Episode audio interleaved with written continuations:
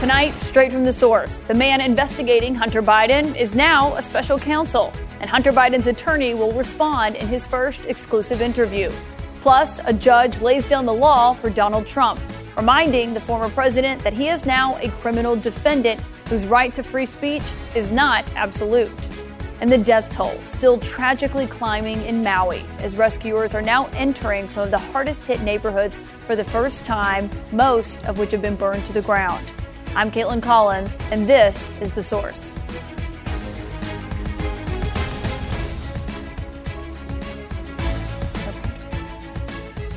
And good evening. Tonight, we start with tonight's big story, which was news that we learned today regarding the special counsel investigating Hunter Biden. It is the same person who has been investigating him for several years now, David Weiss, a U.S. attorney who was appointed, I should note, by former President Trump. But today we heard from Attorney General Merrick Garland, who announced that David Weiss has now asked to be made special counsel. On Tuesday of this week, Mr. Weiss advised me that in his judgment, his investigation had reached a stage at which he could, should continue his work as a special counsel. Upon considering his request, as well as the extraordinary circumstances relating to this matter, I have concluded that it is in the public interest to appoint him. And joining me now for a first exclusive interview since that announcement from the Attorney General Merrick Garland today is one of Hunter Biden's attorneys, Abbe Lowell. Abbe, thank you for being here tonight. Uh, first, just when did you find out about the Attorney General's announcement today? Did you have any idea that this was coming? I think all of us found out at the, about the time that you all started finding out, which was somewhere between mid morning and the time that the Attorney General spoke. And while we didn't know that was going to happen, given what's been happening in the case, it wasn't a surprise that there would be some announcement to see where this case and the investigation would go from here. Well, I'm assuming what you're referencing is how Hunter Biden's legal team and David Weiss we're still privately trying to negotiate a plea deal this week. I mean, were you surprised that, that David Weiss asked to be made special counsel in the middle of that? I think the you know the point of surprise not quite right. Here's what people should focus on, Kaitlin. That what happened today, as a practical matter, is not much different than what was the case yesterday or three weeks from before. You know, the Attorney General and Mr. Weiss both have said for weeks, months, that he had all the authority he needed to bring any charge that was merited at any time that was appropriate in any place that made sense. And so the power that a special counsel has is the power that he has had. So, from a practical point of view, nothing really changed. His title may change, but you also need to remember the most important fact, and you alluded to it already.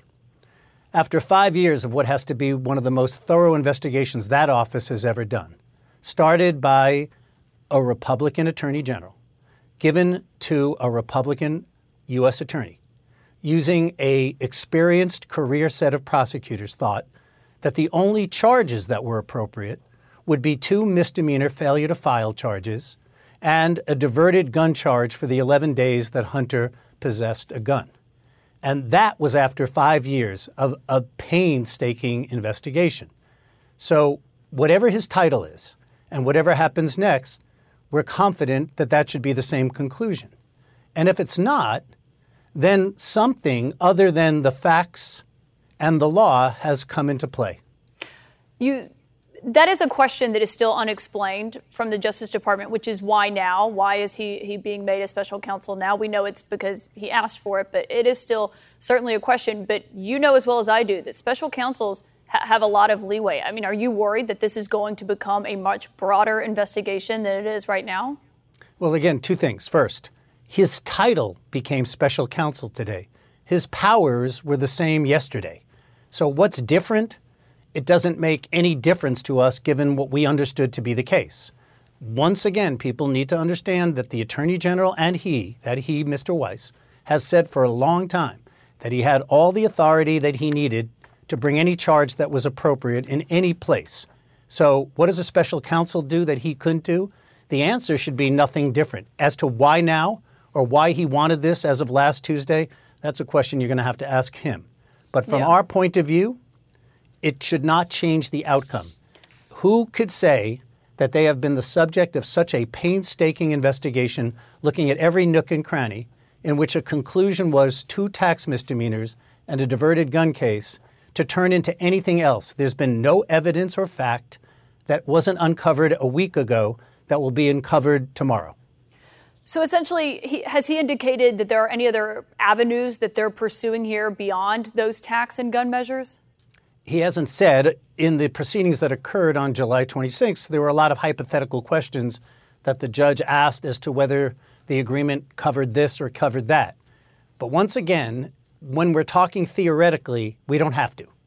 You have five years, painstaking investigation, looking at every possible transaction that Mr. Biden was involved in, concluding that the only appropriate charges were two misdemeanors and a diverted gun charge. What could possibly change after five years? The answer is not the facts, it's not the evidence, it's not the law. So if anything changes, people should be asking what else came into play. So are you saying that you're confident nothing will change, or you're saying if things do change and this does grow broader in scope? I mean, special counsels, they can staff up, they can have quite a budget. I mean, this could be bigger than it already is right now. Well, you could have more agents that would come up with the same evidence that came up after five years. You could have more prosecutors. About you, if you were in court, you saw that there were eight members of the U.S. Attorney's Office in court that day, maybe seven. I don't know that you could find more bodies that would do anything different than the bodies have done over the last five years. So, am I confident that the conclusion should be the same? I am confident that if the prosecuting office follows the facts and the law, as they were prepared to say they've done when they came to court on July the 26th, that there should be no different conclusion than what they already came. And if, for whatever reason, we end up in a place where there's something different we know by the nature of the history of this investigation that it did not come about because of any new evidence, any new law, or any new fact. So, therefore, I should be confident, and we should be confident, that you can change a person's title, but you shouldn't be able to change their conclusion. You know, one thing that stood out to me today was Garland described the investigation is ongoing, which was notable because Chris Clark, who was another one of Hunter Biden's attorneys, said weeks ago that the entire thing was resolved. That was the word that he had used. I mean, what is the discrepancy there? So the proceedings on July 26th obviously disclosed a disagreement. And the disagreement was that we said what we understood the agreement to mean, which is what Chris said. So let me ask you and anybody who's paying attention the following question What group of experienced attorneys would have their client plead guilty on Monday to a misdemeanor, believing that the prosecutors could bring a felony on Wednesday? So, as to what interpretation of the agreement made the most sense, I turn that question to you to answer it. So, there's only a few possible answers to the dilemma. Either there was a garbled communication between the sides, possible. It could be that somehow the prosecutors thought they were making a statement that they turned out either not to be accurate about or not to be specific about. Or it could be, as you saw in court, that they seemed to be changing their position as the proceedings went along. Well, it certainly seemed to be confusion from the prosecutors and from Hunter Biden's defense team over what the agreement was, whether or not charges could be brought in the future. I mean, they filed papers today, the prosecutors did, basically indicating that the two sides are still at an impasse over this. I mean, do you now anticipate that this is going to go to trial? All I can say about that is a little bit about what I said a moment ago, which is if the prosecuting office that were made up of Republicans and career prosecutors, after five years believe the proper charges were what happened on July 26th, then that should be the conclusion tomorrow, next week, or in the weeks following. That's what I'm confident should happen. And should something else happen, then two things. One, people need to ask if this was the conclusion after all this time, what changed? And it won't be the facts and it won't be the law. And then the question is, what will happen then?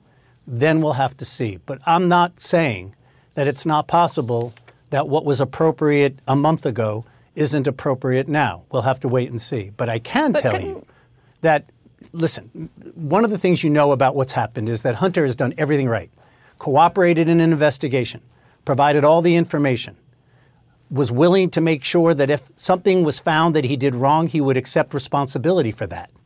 And that's what he was going to do and was willing to do.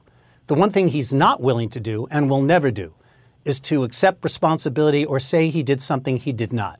So, as the charges were filed before, that fits into his idea of accepting responsibility. Should anything change, we will wait, but he and we will defend him. We will bring to the attention of the court anything that's appropriate. But I'm not, and we're not there yet. Where we are is Abbe, making sure every. I understand what you're saying, but, but is anyone asking? No one's asking Hunter Biden to accept responsibility for something he didn't do. I mean, these are things that, that he has admitted that that he did.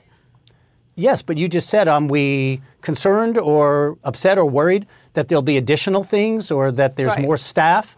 The answer to that is he has made very clear the mistake he made, and that's all he has made a mistake about. And so, am I concerned? I am only concerned that a force other than facts or law would influence any additional decision. And if this prosecutor with a new title now continues in doing what he's supposed to do, which is to follow the evidence and follow the law, the conclusion should be the same. When you say force, who are you referencing? Well, what I'm referencing is, and this is not a surprise or a secret, right? From the moment this arrangement and agreement has been announced and filed, you have every MAGA, right wing, fanatical person yelling and screaming and saying it's not right and it's not fair and it's not just. You have the former president trying to use Hunter Biden as a way to excuse his own conduct.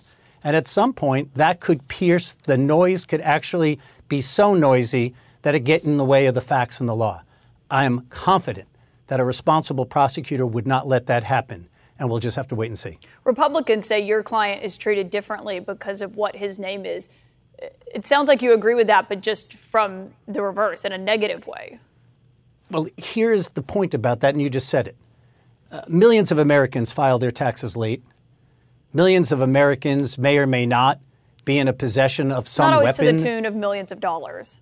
Well, I don't think that's right. There's a very well known case here in the District of Columbia of a partner in a law firm who did not file his taxes for, I think, 11 years and owed almost $8 million and was able to resolve that with a civil result paying interest and penalties. So there have been commentators who have pointed out that it wasn't for the fact that Hunter had the last name of Biden. He might, in fact, have been treated differently. But we understand that high profile subjects of investigations get more scrutiny. But that doesn't change the fact that once the mistake was identified, Hunter wasn't running away from it. On the other hand, those who think that he got some sort of sweetheart deal should look at all the other people that have committed the same offense that he was willing to take responsibility for and see what happened to them. And of course, it wasn't just the taxes, there was the gun charge there as well. But you, I want to just revisit what you were saying there when I was asking if you're worried about how broad this can be. I mean, ask any president, and several of our last presidents, I think everyone except Obama has had a special counsel or a special prosecutor. I mean, these investigations have a way of ballooning and taking tax that they did not initially have. Can you say with certainty that, that based on what you know, there's no possibility that, that any of Hunter Biden's foreign business dealings will in any way connect back to, to his father, the president? Well, let's start with the latter. You've had dozens of members of Congress and their staff. You've had dozen members of right wing media picking and trying to find the connection between Hunter and his business and other family members, and they have come up with nothing because there's nothing to come up with. But as to your point about special counsels, remember this is not quite the special counsel that you're familiar with. David Weiss was in charge of the investigation last year, the year before that, and the year before that. He is in charge of the investigation today and tomorrow. He has a new title. His powers, in our view, are the same. The evidence hasn't changed. The law hasn't changed. So, why, after grand jury proceedings, search warrants, interviews, and proceedings that came up with two tax misdemeanors and one diverted gun charge for the 11 days that Hunter possessed a gun, should there be a conclusion, notwithstanding that he has a new name? That should not be the case. But can you answer the question about whether or not you're, from what you know, if you're confident that this won't in any way link back to the president? What I know is what the evidence has revealed. I mean, that is what people should focus on. It's not as if this started yesterday or a week. It started for five years with so many people in the United States, including with the power of subpoenas, as Mr. Weiss has had, to look at every transaction that Hunter was engaged in, in any place in the world in which he was engaged. And what did they come up with? They came up with a decision that the only two charges to file were two misdemeanors and a gun diverted charge. Not any of the other things that the MAGA right wing have been yelling from money laundering to foreign corruption to foreign agent None of that. It's not as if that wasn't looked into and now the conclusion was reached. So, do I know that that will change in the future? It shouldn't change. This is not a new special counsel. This is an investigation that's gone on for five years, leading to only those particular charges. So, how should it be different tomorrow? It shouldn't be.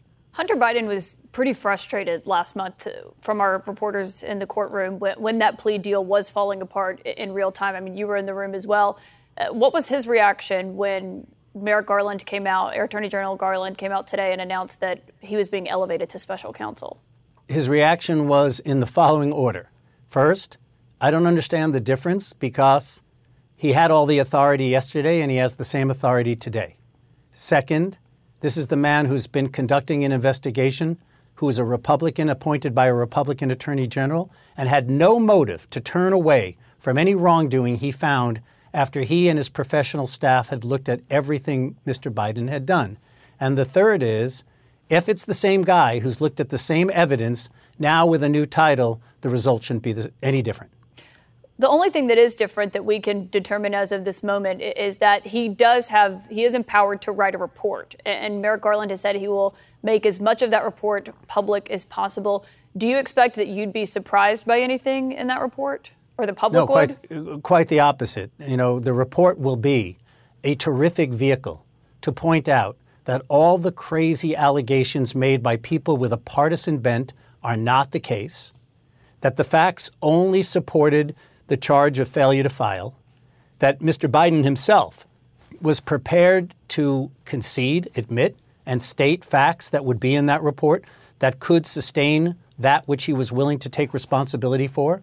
So bring on the report because the report, if it is done based on the facts of five years of investigation, will show the world that all these other crazy charges have no merit and that which should have occurred on July 26 was the only conclusion that represented, again, I'm sorry to keep saying it, the real facts and the real law.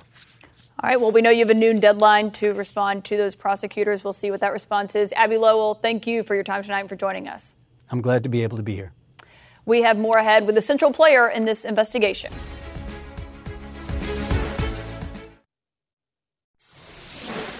Moments ago, we heard exclusively from Hunter Biden's attorney about the elevation of a special counsel to his investigation. It's the same prosecutor who is already investigating Hunter Biden and has been for several years. That's David Weiss. He was appointed by former President Trump. But given the fact that he has now been made special counsel, something he requested of Attorney General Merrick Garland on Tuesday, Hunter Biden's attorney says they believe politics could be at play.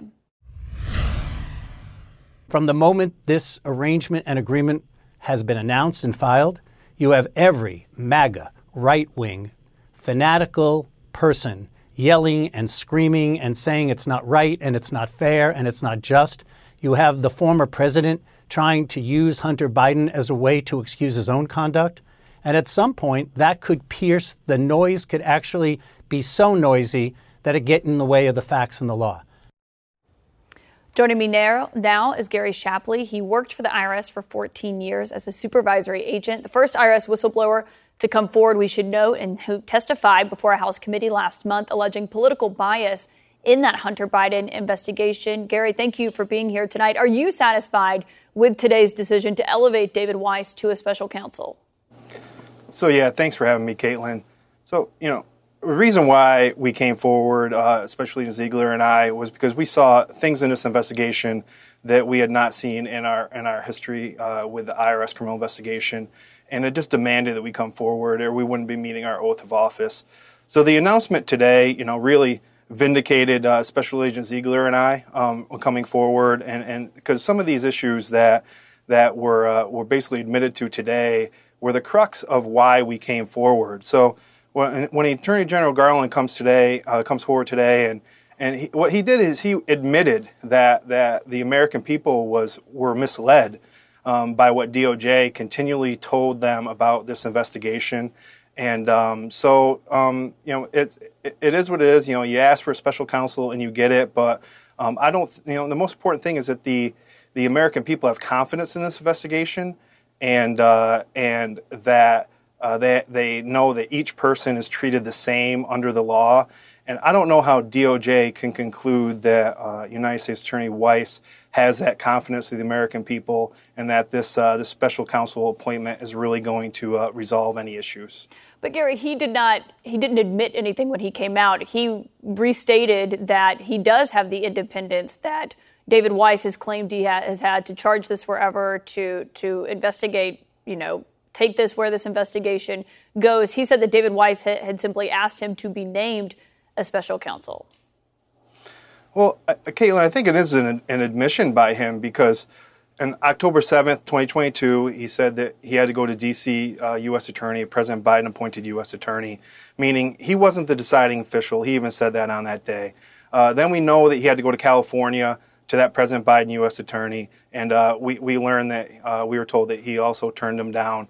And then we have Attorney General Garland in front of Congress on April 26, 2022, and March 1st, 2023, telling Congress and the American people that they can have confidence in this investigation because it's being ran by a, a Trump appointee and he has a charging authority. So if he has that charging authority, why does he need to be given this special counsel authority?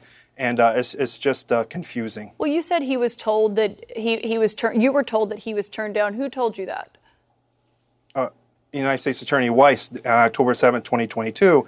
I documented that, that right then. Uh, that's correct, by a D.C. U.S. Attorney. And that then he requested special counsel authority from Main DOJ. They denied it and told him to follow the process. That is evidence, that's corroborated. There were seven people there Two people at that meeting have corroborated what happened so far, and there's been no contradictions uh, that what he said uh, uh, during that day is not accurate.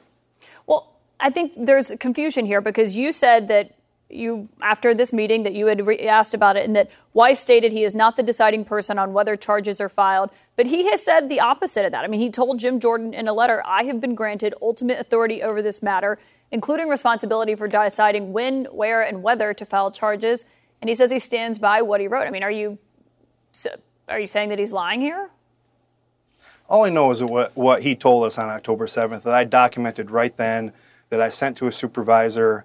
They confirmed that that's what was said on October 7th. And then you have the uh, June 7th uh, letter before our testimony, the House Ways and Means Committee was released, where uh, United States Attorney Weiss says he has full authority.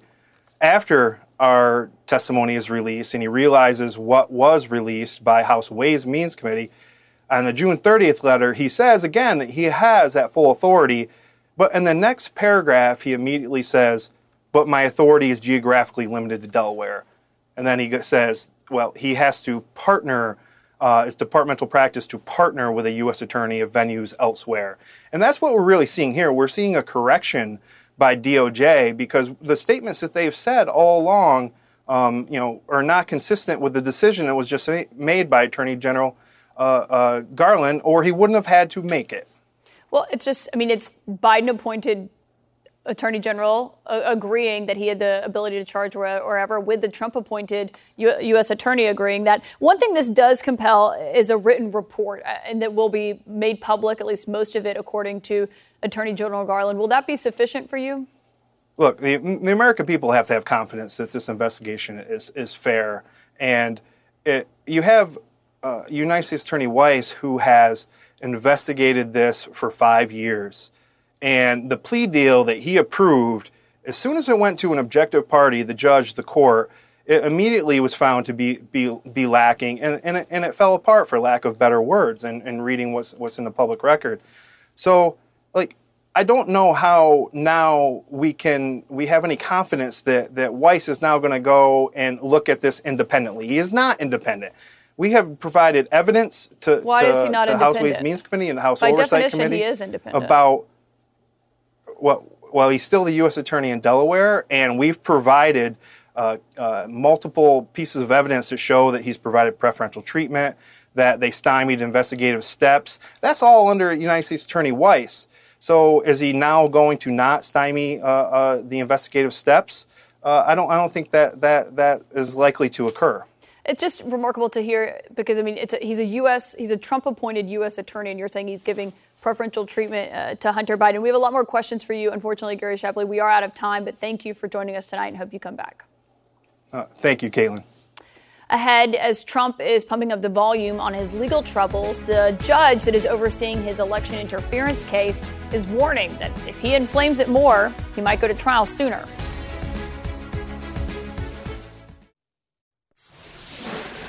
The federal judge overseeing Trump's trial on election interference charges issued a limited protective order today that essentially bars the ex president from publicly disclosing any sensitive evidence when prosecutors hand that over to his attorneys. This came in the first hearing where it was Trump's attorneys and Judge Chutkan in the room.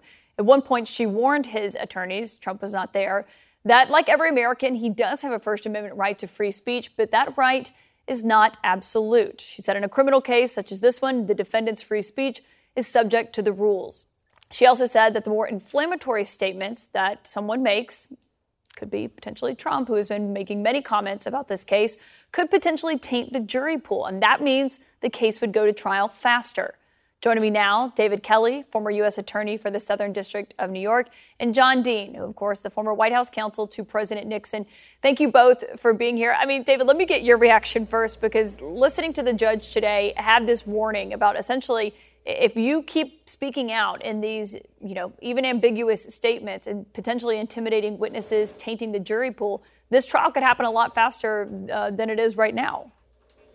Yeah, I, I think the, mo- the most important thing about today is that the judge painted in very bright red lines what the boundaries are and laid down the rules as to how they need to play within those boundaries. And the failure to do so is going to result in consequences. Some of the consequences may be a speedier trial some of the consequences may be even worse than that. I mean, look what happened to, you know, in the in the FTX case today, where where uh, SBF, the, the defendant in that case, um, got put in jail. So um, there are some serious consequences here, and I think the judge made it very clear um, that there are rules here, and she's going to proceed in this case as she would in any criminal case, notwithstanding the fact that this particular defendant has a unique day job insofar as he's running for president.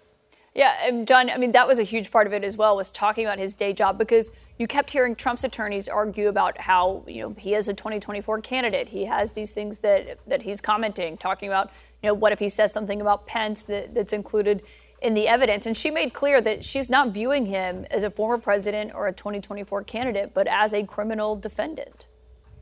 Very clear. The reporting on that was pretty uniform that she made uh, she's not going to have the campaign run in her courtroom uh, or during this trial, nor does she want this trial to become a part of that. So she said she's there to give justice and not to run a campaign. So I think that uh, is going to make it tougher for Trump to play that game. David, what does it say to you about how quickly this could move? You think Trump is going to be on the campaign trail and in the courthouse at trial potentially? I think it's very possible. Look, from the you know, starting last week, I've I've come out and said that I didn't think. In fact, I think it was with you, and I didn't I didn't think it was going to start um, before the election. But I think um, it may well. Um, look, the, the, the, discovery in this case is not terribly complicated.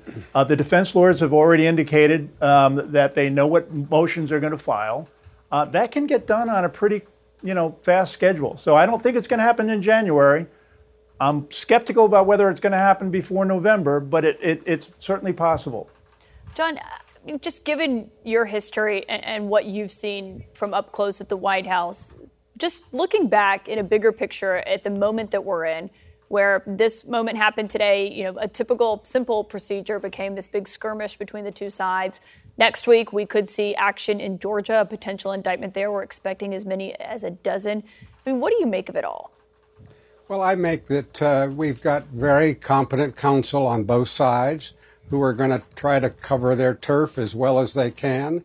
And I've seen many court battles that uh, uh, play out, and we've got here a judge who knows to, knows how to control her courtroom, and I think she will. So, uh, I, you know, I think the fact that she's not making this the White House on trial or a, a president on trial, but Donald Trump, uh, defendant Trump, Mr. Trump, if you will, in her words, uh, I think that makes it realistic and uh, it doesn't make it the theater uh, that Trump would like to have. We'll see what it looks like going forward. I mean, certainly setting the stage today. John Dean, David Kelley, thank you both. Up next with the latest on the devastating wildfires in Maui, Senator Brian Schatz is going to join us. New reporting is emerging about the emergency sirens that weren't activated as those blazes grew.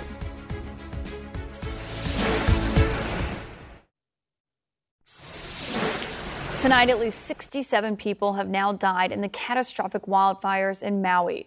We are also getting dramatic new video in, which appears to show people trying to escape the flames in the waters along the Lahaina shoreline.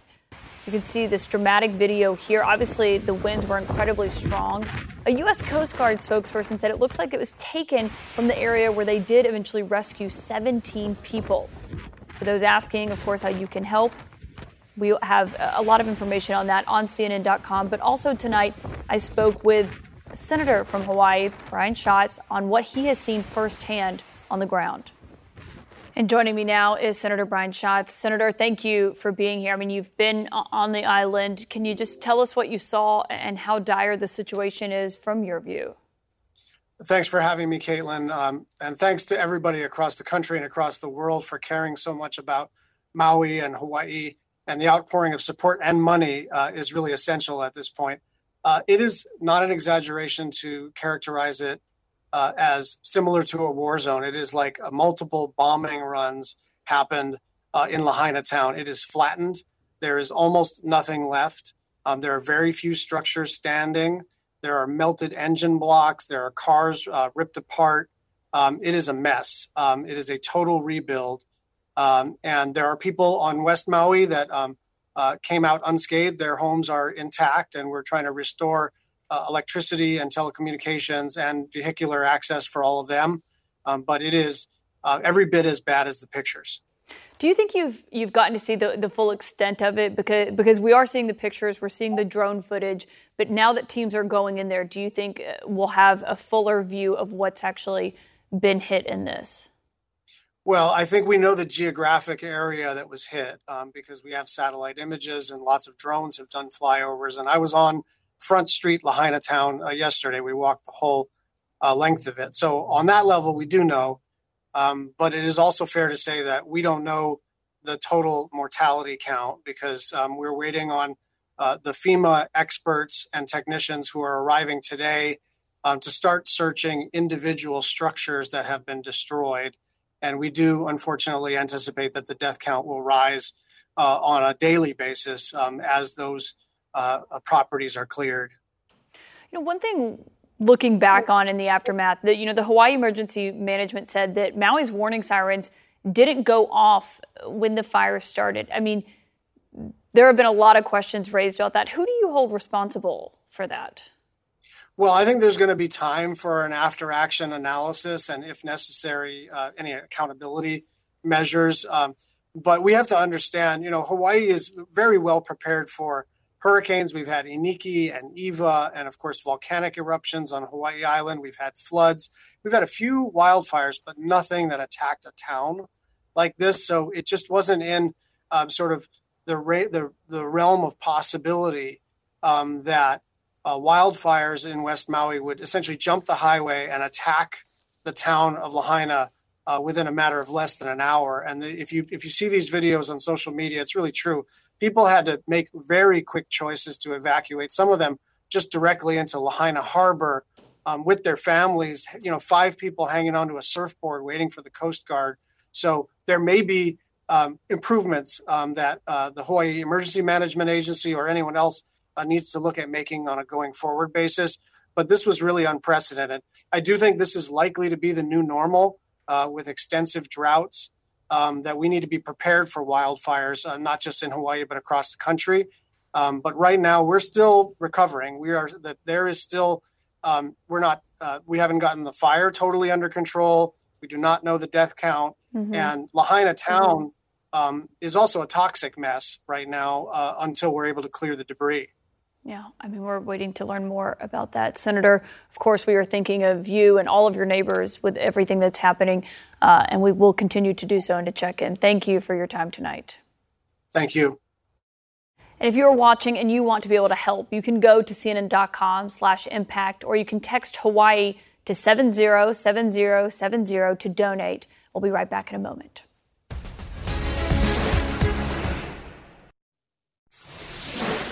Many, not all, 2024 Republican hopefuls are descending on Iowa this weekend for the state fair, including former President Trump, who will be there tomorrow.